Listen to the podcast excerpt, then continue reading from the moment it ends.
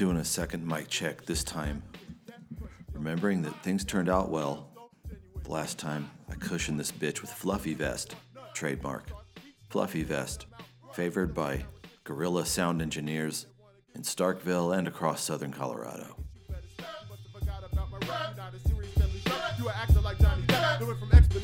Exponential to not being able to pay for the rental or even a bill from the dental. Now how's that for your mental? I've been through hard times too. The situation demand I bring the hard rhymes through. That's why I'm all times too. Half past despicable, last man to bring it through. Fast raps and critical stats, analytical slap. Hey, we did it. We made it. It's January 2024, which means if you're hearing this, that means we have both survived Thanksgiving, Christmas, and New Year's, or as I like to call it, America's triple crown of suicidal ideation. I'm not being snarky. I'm glad you're here. We did it. What do we have to look forward to? Well, the first episode of the year for Breakup Gaming Society. It's a little too late, but I was doing what I can. Board games, booze, hip hop. That's what we do. The board game in question is going to be a blog post I wrote journaling my efforts to learn Thunderbolt Apache Leader, a solo, highly crunchy with a lot of steps and a lot of pieces. War game by Dan Verssen Games. Uh, this I'm basically just going to be reading the blog post, which you should have read by now, but now I'm going to read it to you because you were too lazy and you were a big dumb baby. But that's going to come after drink of the week. This is where I continue my several episode cinnamon whiskey experimentation notes. And here was the question the hypothesis was what happens if I buy an even cheaper handle of, of whiskey to infuse with, uh, with peppers and cinnamon than I did the first time? The first time I used Tin Cup. Now we're going to find out what happens when you use Jim Beam instead. We're going to report on that. Then the game. I'm out of order. Then we're going to do a fun track by, by a Handsome Boy Modeling School, which was, of course, the, the collaboration between the legends DJ Prince Paul and Dan the Automator. Here you go. Why waste any time? Here comes Drink of the Week. It's all serious biz, no time remains for the cattle defecation. You spitting right in this brain, what the Hey, it's Drink of the Week, Breakup Gaming Society, as promised. So, I've made no secret of the joy and satisfaction that infusing my own cinnamon whiskey at home has brought me. This, so, you know, situations being what they are, the question was would a cheaper whiskey take to that cinnamon stick and that dried arbol chili and being, you know, stuck in a jar and tightened up and basically left there for three to five days. What happens? Is it is it as good? Because, man, I have to tell you, uh, uh, this is gonna be it's gonna be the, the the interesting touch to see exactly how transformational infusing stuff is. Because I will drink tin cup straight happily. I will not drink beam straight. I mean, according to me and others who I will generously call volume drinkers, Beam really doesn't cut it neat or on the rocks. It's too sweet, doesn't have the depth. It's fine as a mixer, although I am known to knock back some devil's cut by itself. Uh, those few extra dollars and whatever they allegedly squeeze out of the cask walls seem to put it over the good enough to drink straight threshold.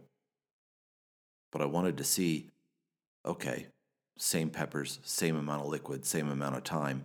Did it overcome Beam's obvious deficiencies? And it did. It turned it drinkable. And uh, also, if you don't go over to a Breakup Gaming Society on TikTok, one night I got all happy and I ad libbed myself a little hot toddy recipe. You can see it on there.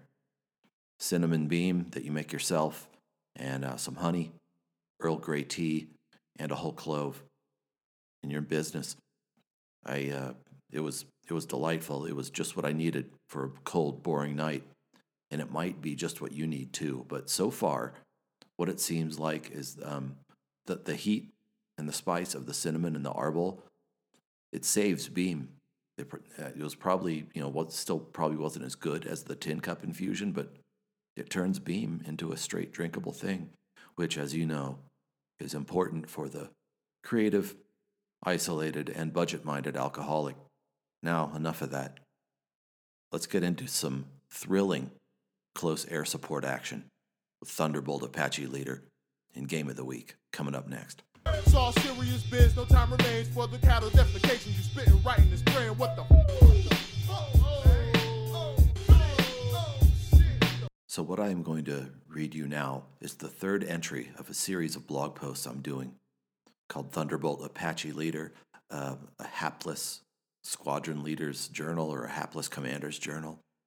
And um, this is number three. There's probably going to be one more because uh, when I finally finished my first playthrough, which took weeks because it was hard and I'm lazy, I'm probably going to recap it all. It'll probably end up being a quartet, but this is number three.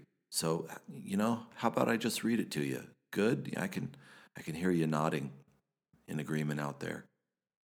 Learning Thunderbolt Apache Leader, a Hapless Commander's Journal, Part 3. Mohawk's inaugural high altitude pass in its F 16 resulted in a cratered enemy AAA unit.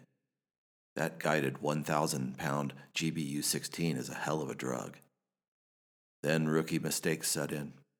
Mohawk wasted a cluster bomb trying to take out two tanks.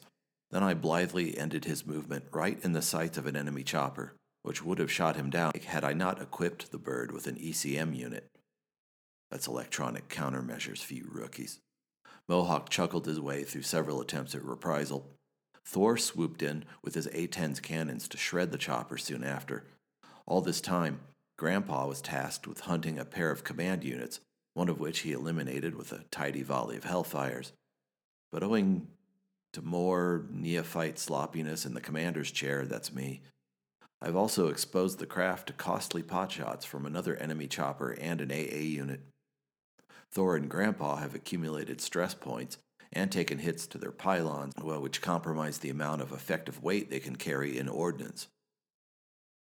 This matters less to Thor, who still has a Walmart distribution center worth of boom boom slung under the wings of the A 10, but Grandpa's little Cobra only has two big punch munitions left, and his cannon efficacy isn't good enough to bank precious attack turns on. As I age, the more painful the gap between complexity and desire becomes.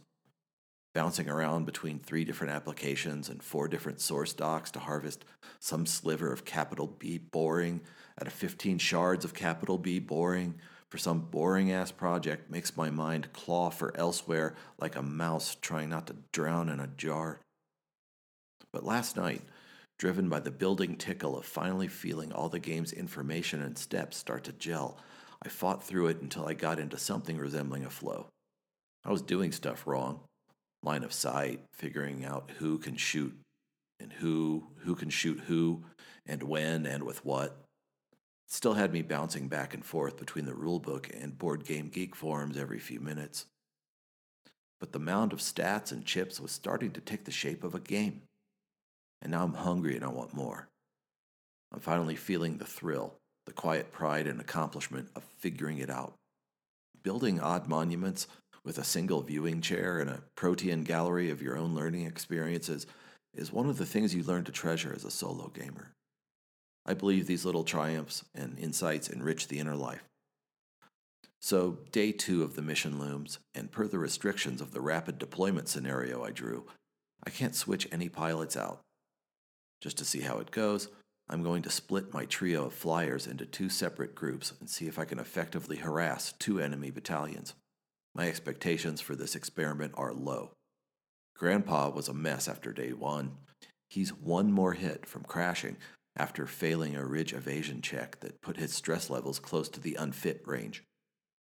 Also, now there's a munition shortage for this turn, so I'm trying to find a few missiles he can fire off while hovering and hopefully exit before he gets shot down, which almost feels like an inevitability. Mohawk, his craft still undamaged, will be hunting the rest of the hexes versus an assault battalion, while Thor, whose stress levels have also crept up dangerously, is heading after a separate target to see what he can get away with. There's one quibble here. I think I'm going to ignore the step where the rules say to strip damage and stress counters off of the pilot and craft cards, then log them all on the sheet during the bookkeeping steps. Why not just track them with the counters on the cards? It's a better dashboard for me. Maybe this doesn't work when you have bigger squadrons and more stuff to track, but it feels like an efficient workaround for now. There you go. That was part three of my hapless commander's journal. There's going to be one more where I sort of uh, tell you what happened for the rest of the mission. It was a compressed. A lot of the missions are longer, and you have like, get to buy bigger squadrons. This was a rapid deployment one, so uh, I got very limited points to buy stuff, and only four days to fly all the sorties I could. So I'm going to recap it all in an upcoming blog post. Thank you for listening. Let's not waste any time. Let's get on to track of the week. It's all serious biz, no time remains for the cattle defecation. You spitting what the So sometimes I, I get wrapped around the axle trying to pick out a track for you because I want it to be devastatingly brilliant in every facet. But sometimes this obvious little trinket surfaces to the top, and I'm just like, eh, this is going to be track of the week. It's Modeling Sucks by Handsome Boy Modeling School, which was a collaboration of Dan the Automator and Prince Paul. and I just like it. it it's, it, it's not much more than a, an interstitial track in between more ambitious things they did elsewhere on the album. But I just find it so satisfying and funny to listen to. It's a real basic beat with um, a big uh, classic classical sample hooked hooked over it. And I guess one or both of these guys must have loved the old Fox sitcom Get a Life, starring comedian Chris Elliott, who's a you know about a an energetic but not too bright slacker who lives in a room over his parents' garage. And one of the episodes was about handsome boy modeling school, where he sends off to. Uh, he thinks he's going to be a, a star model, and Prince Paul and Dan the Ottoman, Dan, Dan the Ottoman, Dan the Ottoman brought down the walls of Byzantine. What am I talking about? No, Dan the Automator, they must have got a big kick out of this show too, because the whole album is studded with vocal samples of Chris Elliott doing uh, scenes. And I, I've probably listened to this track 40 or 50 times in the last week. I don't know why. It's just satisfying. And, and the snippets they use of Chris Elliott uh, expressing his disillusionment with being a male model and basically, you know, getting scammed by a, a, a fly by night vocational school. It's funny. It makes me laugh. I don't know what's going on in January, but it's just what I needed. So I'm just going to play you the beginning of it. And, you know, probably the, it's only a two minute song, but uh, it's just one of the several gems where uh, they just trust the simple comedic juxtaposition of the classical sample and and the, these vocal samples. There's not much to it, but it's what's doing it for me. I'm in an odd mood, so here we go. A selection of Modeling Sucks by Handsome Boy Modeling School. Modeling just sucks. Modeling just sucks.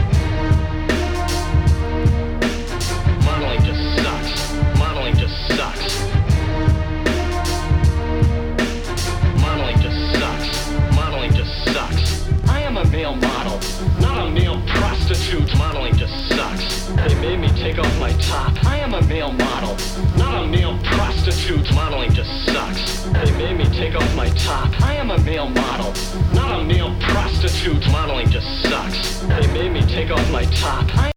Uh, you know, I've just about said everything I came here to say for this episode, so I just, you know, if if you get any brochures for modeling schools, ignore them, or you know, or you're gonna you're gonna end up sounding like Chris Elliott did on that track.